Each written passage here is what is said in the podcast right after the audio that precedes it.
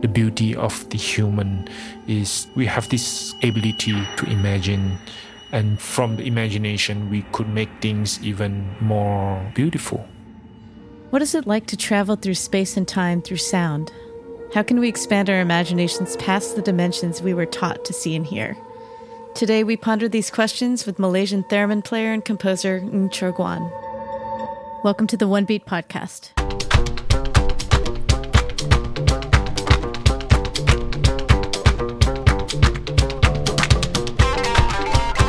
Welcome back to the One Beat podcast. I'm Kyla Rose Smith. And I'm Elena Moon Park. This is a show about people, about musicians from all over the world, and how these musicians use their music to make the world a better place.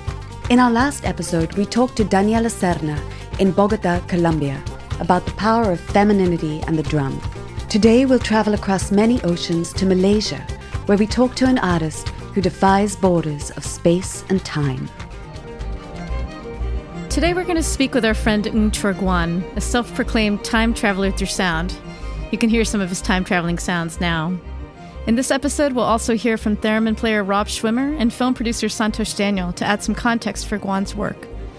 Guan was a fellow of our One Beat Global Exchange program in 2015, and what I really love about this conversation is that it went to some places I was not at all expecting it to. At One Beat, we knew Guan as a then 34 year old theremin player and a composer, but we also knew him as an artist who was really into technology. He created all kinds of cool multimedia works about space and the future with his artist collective back in Kuala Lumpur, Malaysia. And this is undoubtedly my own bias, but for me, this prepared me for a certain kind of conversation about technology and music. I guess I thought we were going to talk about technological music making, like this piece he created once for hundreds of mobile phones. And we do touch on those things, but what we really ended up getting at was a lot more intriguing the human imagination, our dreams, nonlinear time. And what I love about Guan is that he is someone who is driven entirely by his curiosity, and you can really sense that when he speaks. His curiosity is really pure, but it's also full of humility, and above all, it's full of wonder, which I suppose makes sense for someone who loves to play the theremin. More on that later.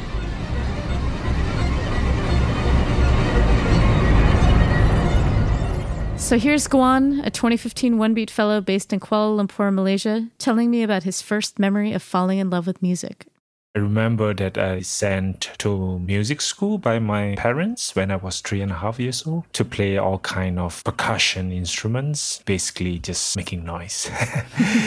and one day when I was in kindergarten waiting for my father to pick me up, and I hear piano is playing, like what is that sound? And what kind of music is this? So I kind of fall in love with the sound of piano. And I told my mom that I would like to learn piano. But then learning piano without piano at home mm. for I think at least four to five years. Mm-hmm. And that was the time I practiced without actually playing on the physical piano.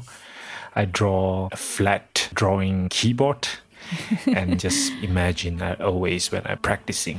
Wait, so you drew an entire piano? And were you trying to play actual musical pieces on it? Yeah, I not like 88 keys, but only a certain range of the key that I'm gonna play on the score. I see. But because in the primary school we have a wooden tables and sometimes I draw on the tables and start to imagine that I'm playing the piano by using the tip top of the nails to, to do the sound. Wow.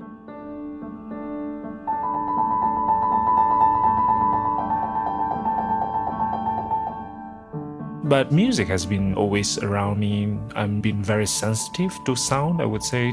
Mm-hmm. I love to listen to all kind of sound from TV I'm not really keen on the words and the text, but to the sound, I'm very sensitive to it. Mm-hmm. And you told us in an interview in 2015 that you were influenced by the sounds of cartoons when you were younger. Can you tell me more about that? Yeah, I mean, because uh, I have a big family, we used to spend communal space in the living room of my grandmom's. Mm-hmm. So when I was more after coming back from school, I spend a lot of time in the living room watching whatever TV program that the national TV broadcast. But of course, my favorite is the cartoon. I like to mimic all this sound. Especially when I would like to turn it louder, but my grandmom's not allowed me to do that. Or sometimes when someone is speaking on the phone, they will ask me to mute it. So that's how I started to make the sound effects. Uh, without noticing, I already started making some tunes somehow. And do you remember the specific cartoons that you like to mimic sounds from? Yeah, I think that the first one is Ultraman Hmm, yeah, Ultraman. and also Thundercat, if you know Thundercat. Of course. Yeah. But also Transformer was quite a big one uh, because uh, every time when this transform from vehicle to a robot, everyone has a very unique sound, depend on what kind of uh, vehicle are they.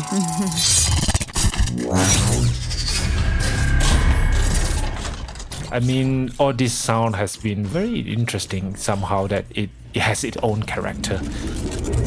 So, how did you get from those early days of drawing pianos and mimicking sounds from cartoons to discovering a love for the theremin and becoming a composer?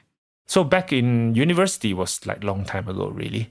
In a composition class, we get introduced the electronic family, mm-hmm. and of course theremin will be introduced. Mm-hmm. And I always have this imagination of the instrument because I didn't get to see the real one. So the only thing that I could imagine is like, okay, so it's something that I could float on top of these instruments without physical touch. And until 15 years ago, when YouTube started to introduce, and mm-hmm. suddenly I saw instruments is like a theremin, and I really want to get this instrument.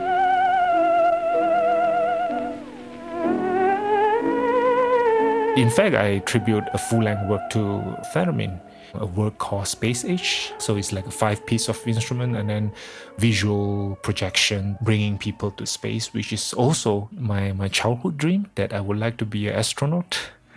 I've never really been to the outer space, but I could still make it come true with the instrument that I love the most, as well as uh, the creation of the music.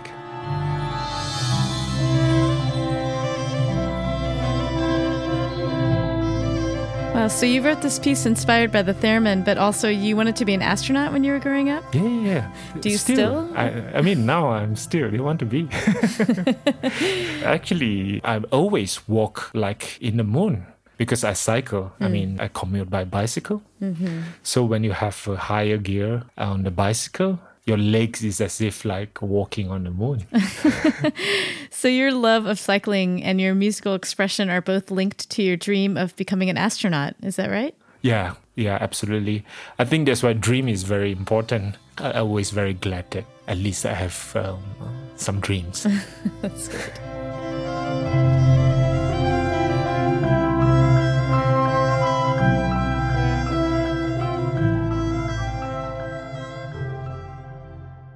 Playing theremin is like having sex with ghosts. That's theremin player Rob Schwimmer. I reached out to him to learn a bit more about the theremin, this magical instrument that requires no physical touch that aligned with Guan's dream of floating like an astronaut on the moon. Hi, my name is Rob Schwimmer. For our purposes today, I'm a theremin player. I've been playing since about 1995, something like that. Rob has played theremin with everyone from Bobby McFerrin to Mark Morris to Paul Simon. Well, let me start with what a theremin is. For the regular person, it is a box with a rod sticking up vertically and a metal loop coming out of the left side of the box. There is an oscillator which produces a tone inside, and there are two electromagnetic fields around the box so that when you move within the electromagnetic fields, it changes the pitch and the volume of the oscillator.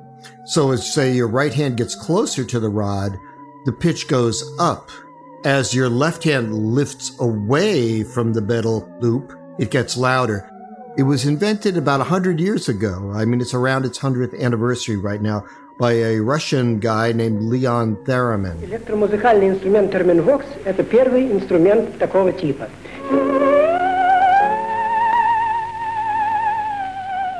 He was a physicist and electronics whiz, and also he was a cello player. He was doing an experiment and he found out that the thing that he was messing with wound up with a tone that changed as he moved closer or further from it, you guys are probably too young, but if you had an AM radio, the position of your body to the AM radio with its antenna would change its reception it became kind of a big thing in Russia around 1920. So, I mean, you know, when the early theremin players, you know, would play and people would see them, they'd faint because they would think they were communing with spirits. Must have been hair raising back then when like nobody knew any explanation for it. To just see it for the first time was probably pretty scary.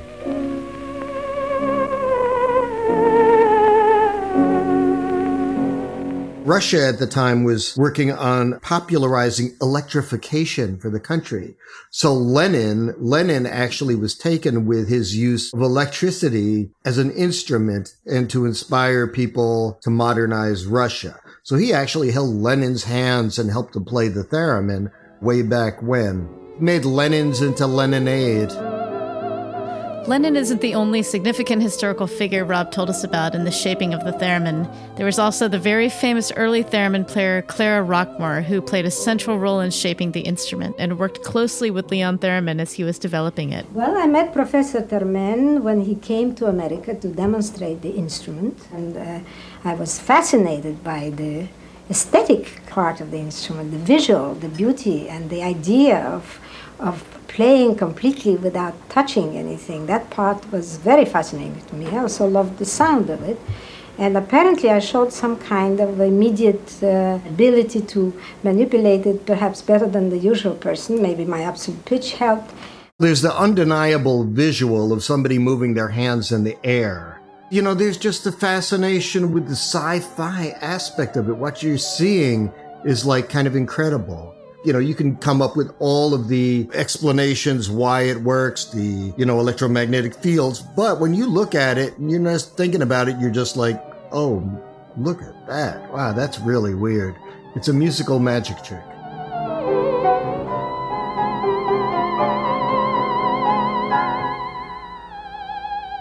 Okay, thank you to Rob Schwimmer and Clara Rockmore. Now let's go back to Guan. Theremin actually gave me a lot of inspiration because it's instruments that first, that's contactless, and second, you can do whatever you like. this instrument, because there's no physical touch, I could actually wave my hand or even I can draw mm-hmm. graphically in the air in order to make the lines, the dots, the images into sound. So I've been using these instruments to integrate with dance because I feel like this instrument has so much freedom where your body could move like a dancer. Mm-hmm. Sometimes, and some of the performance, I've been hanging the theremin upside down, where the dancer could also interact underneath. Mm-hmm. So they could make into a different gesture or posture or movements to interfere with the instruments, mm. translating from the movements into the sound.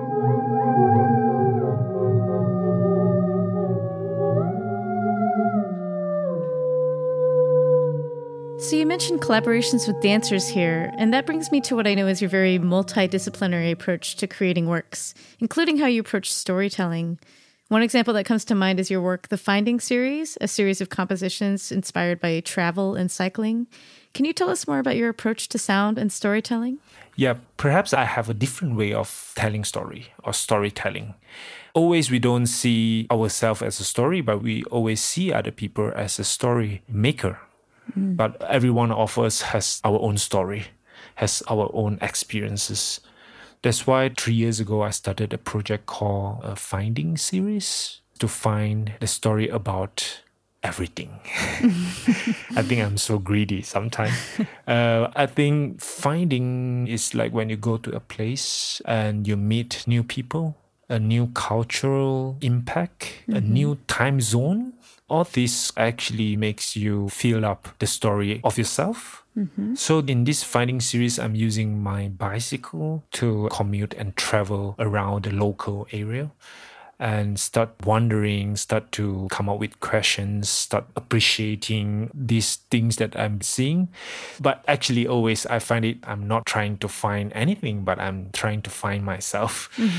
so the story is not just based on people and the environment, but it's also very interesting to have this spirit of finding something beyond that. Mm-hmm. Everything that appear in the particular time, especially the time of creation, it meant something. Mm-hmm. It seems like the story is there. It's just how you puzzle it and how you narrate to the audience.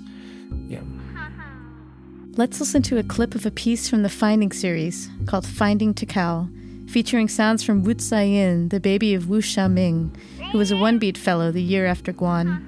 It was commissioned by the National Kaohsiung Center for the Arts in Taiwan.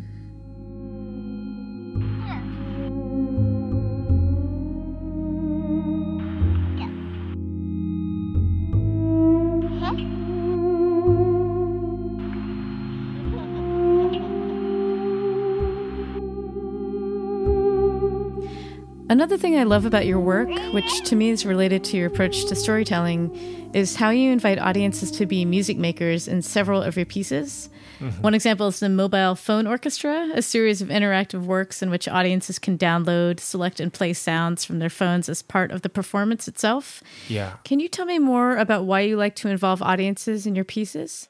Yeah, I'm, I'm kind of person when I listen to concert or to a theater, when the show are so smooth, I start to fall asleep. uh, I don't know why. It, because it's so peaceful, maybe. but that's why I have this idea that during the performance, the audience, instead of putting their phones in the bags or pockets, why not they take it out and join it and be part of the performance so it become like a conversation i mean of course maybe the philosophy that i grew up with the yin yang the taoism mm-hmm. it makes me think of how to balance between technology and the creativity And how have audiences reacted to that invitation to participate? Has it been challenging? Yeah, actually, to bring the audience to be part of the performance is very challenging. The first thing for sure is about the privacy, because when you need them to open up, even like just Bluetooth, people are quite reluctant to switch on the Bluetooth and connect with a stranger. People feels like really insecure. For me, it became that I could observe how people treating the technology nowadays. I mean, Toccata Studio, where I'm artistic director of the organization, we work with non-performers is even more interesting because we involve people from different age group, from 7 to 60 years old, and not everyone has the experience to be on stage. But once when the show starts, when you see them on the stage, even for themselves, it was just so beautiful. I think this is a very nature human beings be on the stage and to express themselves during the performance.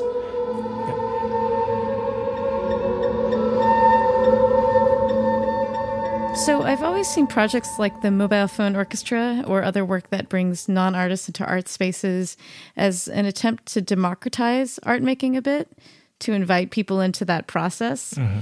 But I'm hearing you say first and foremost that you just want to engage people who might not be engaged, and that it's almost an experiment for you an experiment of exchanging ideas, of not knowing what will happen, of reaching outside of the artist's mind to create new works.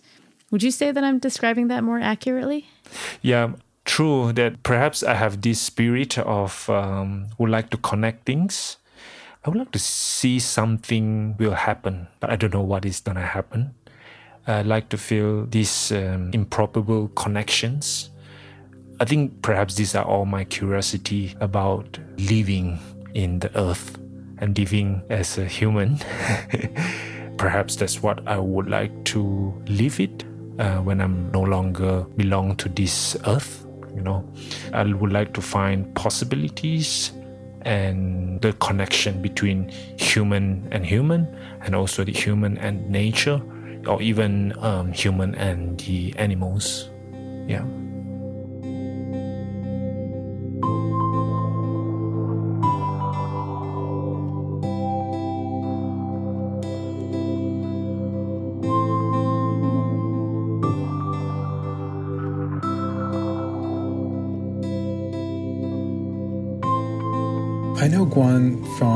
2015 when One Beat came to Seattle. This is Santhosh Daniel, a film producer who is also a friend and collaborator of the One Beat program. What I can't forget is the final performance. And that's because Guan performed one of his new pieces that night. And I remember it because it had this hypnotic, immobilizing effect on the audience. And Guan probably noticed that. So when there was a break in the performance, he invited everyone to come up and play with him. And when I say play, I mean that quite literally. And the theremin, of course, brings out this natural curiosity in people. It's not like a violin or a horn where the physical strings or keys suggest that there's some kind of rules or a sense of order by which it needs to be played. So all these people, when he asked them to come up and play, everyone moved like they were suddenly released from whatever rules they walked in with. One of those people was my mother, and she just kind of fell into the magic of it. And I think for everyone watching, you know, they see this dignified, elegant woman in a sari waving her hands, making sound. And for as beautiful as that is in my memory and mind's eye, what I remember that night mostly for is because my father was watching my mother play with Guan. Now, I don't know how to describe my father except to say he's a very serious and strong and intense person. But as kids to us, he was also kind of like a court jester, an adventurer. Our dad, yes, but always laughing about something. But you know, as he got older, that sense of playfulness he once had when we were younger kind of began to hide. It didn't disappear, it just kind of became hidden. And really, that was because his health was changing, his heart. And so we didn't see him as we once did. But when he saw Guan and my mother playing with the theremin, there was a moment. You know, he already had this affinity or attraction to Guan because he, my dad, grew up in Malaysia. So there was a cultural familiarity. And that kind of led itself to suddenly this old sense of adventure kicking in in my dad. And I could kind of see this in him because he just suddenly stepped up to the theremin when Guan was standing there. And I think Guan got it, and Guan held his Guan held his hand for a moment to guide it or get him started, and then my dad just kind of went with it. And I don't really remember what sounds he made, because all that I can remember is that he was laughing. And what I don't know, I remember Guan was laughing also, and then I started laughing because it all felt so unusual. Like I was watching my dad kind of traveling back in time to what he once was or who he once was. It was beautiful. And I haven't ever really forgotten that feeling and that night because a few months after that, my dad passed away. And you know, there were all these memories and elegies and eulogies from people who remembered him. And as I listened to him, as I listened to them, I just remember being so grateful for the fact that I got to see him as I remembered him, that playful person.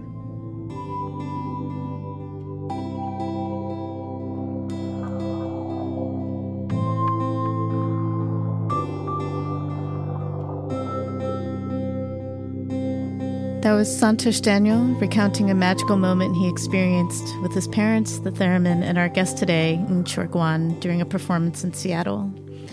The memory gives us a glimpse of what Guan's invitation to participate can do for people. But also, for Santhosh, Guan and his instrument brought something back from the past, defying time itself. And in fact, so much of Guan's work is about time, time traveling, and the future. One of his works, called Futurist Diaries, is part of a series of works called Project 2020, which premiered back in 2015 when 2020 was just a hopeful glimmer of the future. I asked Guan to tell me why so much of his work is about time and the future. Actually, not just about future, but it's also always related to the past. Because when time is not linear, it's like a wormhole that you could travel. Of course, time related so much to death to me because of people that close to you are slowly like for instance my late mother my late grandmother. I mean slowly they they left us. And then i feel like um, something is missing. But then what if we could control the time or I could have a time machine?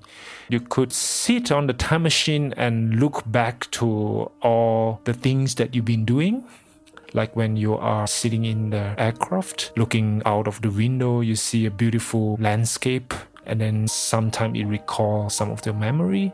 But then when you are in a time machine, perhaps you see something more personal than landscape like. Time can be very interesting if we don't think it as a linear line. Then you could be very creative I think this is also maybe after I started to play the theremin physically that makes me feel like everything is possible to look at it. not only one direction. So there's so many multi-dimensional that you could look at things and also like from different angles when you look into a story.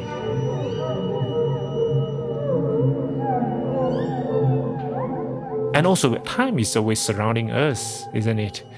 Our heartbeat is pumping all the time. The bloody clock, even you are sleeping, you can hear it. so, our life is just about dealing with time. And as a musician, when you're playing with time, is is so cool, isn't it? I mean, we can play it on time, we can play off time, we can play things without sound to go against it.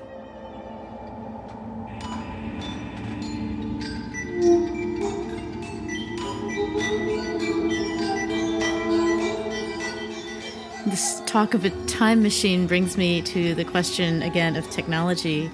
You've expressed how technology is a tool for you, a tool to explore possibilities of interaction with other human beings, with the world, even possibly with time itself. Are you fundamentally optimistic about the role of technology in our lives? Yeah, definitely. I'm very optimistic with technology. I mean, without the technology, we couldn't have so much of innovation right now. But I think somehow it's about balancing how we balance the usage of the technology as well as what's the reason why you need the technology somehow. I find it most of the time we don't even really need technology to be part of the artwork.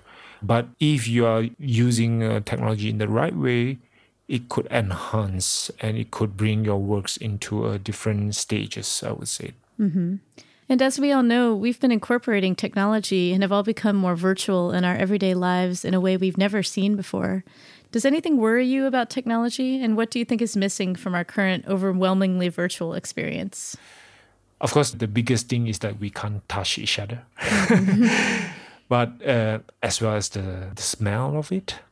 Mm. Yeah, the smell and the temperature actually. Mm-hmm. That's uh, actually we have been feeling temperature so much in our capability, but we have been taking things from granted. We don't feel it so much because we depend on our visual, our eyesight so much, and we forget about the rest of the sensation. So I'm starting to worry about how if everyone spend most of the time in front of their computer it could be really bad. We could slowly turn into the shape of how aliens looks like. what do you mean by that? You know, like with bigger eyes, uh, uh-huh. with really small mouth, and only like three fingers because you don't need the rest of the fourth and the fifth fingers anymore. because I mean, by looking at the technology nowadays, the mobile phone is one of the most uh, innovative stuff. Mm-hmm. You don't really need to use these two fingers.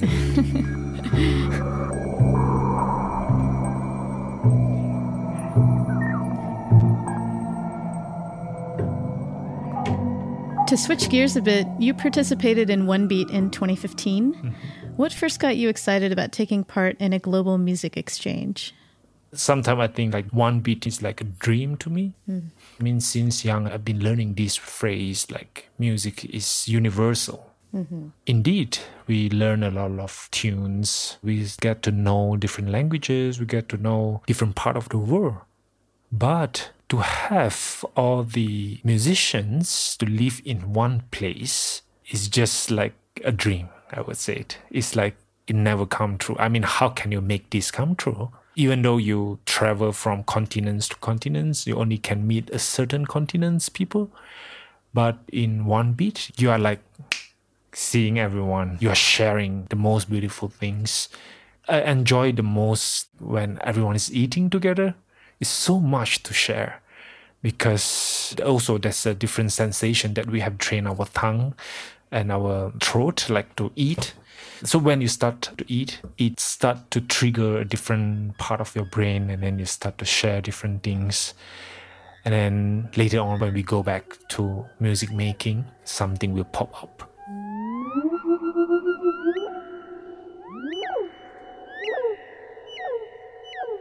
And you stayed in touch with the Tiga Trio, a group you formed with two other one beat artists from Colombia and Indonesia, and you continue to do live online improvisations with them in virtual spaces.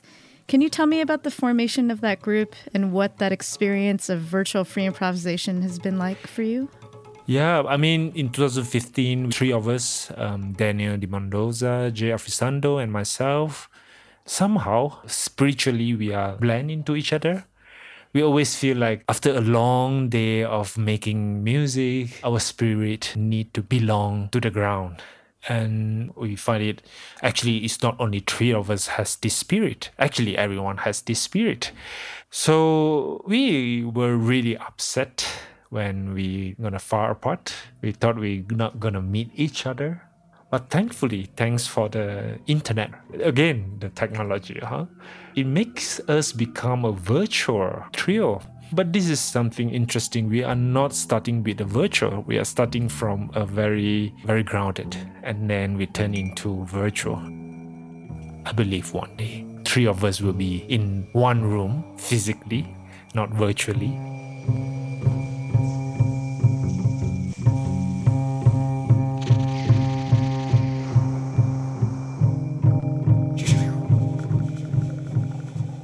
As we begin to wrap up, I'd like to ask what do you see as your ultimate goal when creating music or musical experiences? I mean, I like to create works that not just question myself, but also to question people.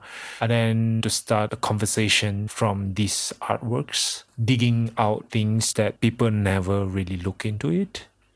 I'm really afraid that people will lose the imagination one day because everything are so straightforward. I remember like when I was young, when teachers say something that I don't really know, for instance, like a certain words or certain phrase you don't understand, but you try to imagine what it is. But now most people will just take their phone out of their pocket and they start to look for it. So we are so much in the information era where you can just simply look into anything but we have been forgetting about our imagination. The beauty of the human is we have this ability to imagine, and from the imagination, we could make things even more beautiful. No matter it's right or wrong, but at least you enjoy the moment of imagination as well as you have space and time to talk to yourself, talk to your own brain instead of using your three fingers to control the devices, you know.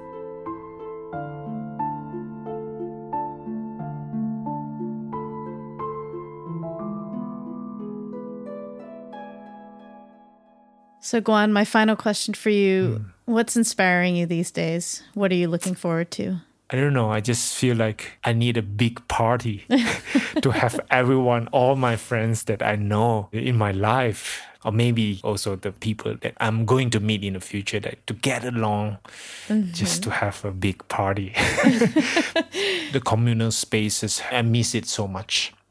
I miss that we're making a circle and then there's a fire in the middle. Everyone is just sharing the, the moment, sharing the same heat mm-hmm. sharing the same dream and the story. Mm-hmm. Maybe I always think that maybe we could make something to negotiate with the coronavirus. We can make the virus dance and then we have a time that we could hang out and then they can have their time to hang out with their own gang, you know? I mean, this is just just silly, but I think that's that's what I miss the most. And I, I hope this will happen. Mm-hmm. Thank you so, so much, Guan. It's been a pleasure. We could talk for hours, and I hope we continue this conversation one day. Mm-hmm. Thanks, Elena. It was great. Thanks so much for listening. This episode was produced and edited by me, Elena Moon Park, and Charlotte Gartenberg, with essential help from Nyokabi Kariũki, Jeremy Thal, and Kyla Rose Smith. It was mixed by Zubin Hensler. Thank you also to Rob Schwimmer and Santhosh Daniel for their contributions. All the music you have heard was composed and produced by Ng Chor Guan, plus a live improvisation from the Tiga Trio. The episode also featured clips of Clara Rockmore playing the theremin, Leon Theremin playing the theremin, and a clip from the Ultraman, Thundercats, and Transformers cartoon series. Visit our website for a full playlist at www.onebeat.org.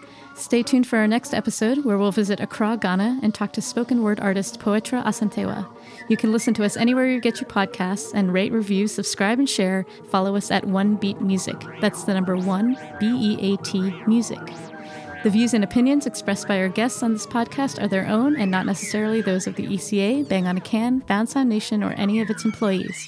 One Beat is an initiative of the U.S. State Department's Bureau of Educational and Cultural Affairs in collaboration with Bang on a Can's Found Sound Nation.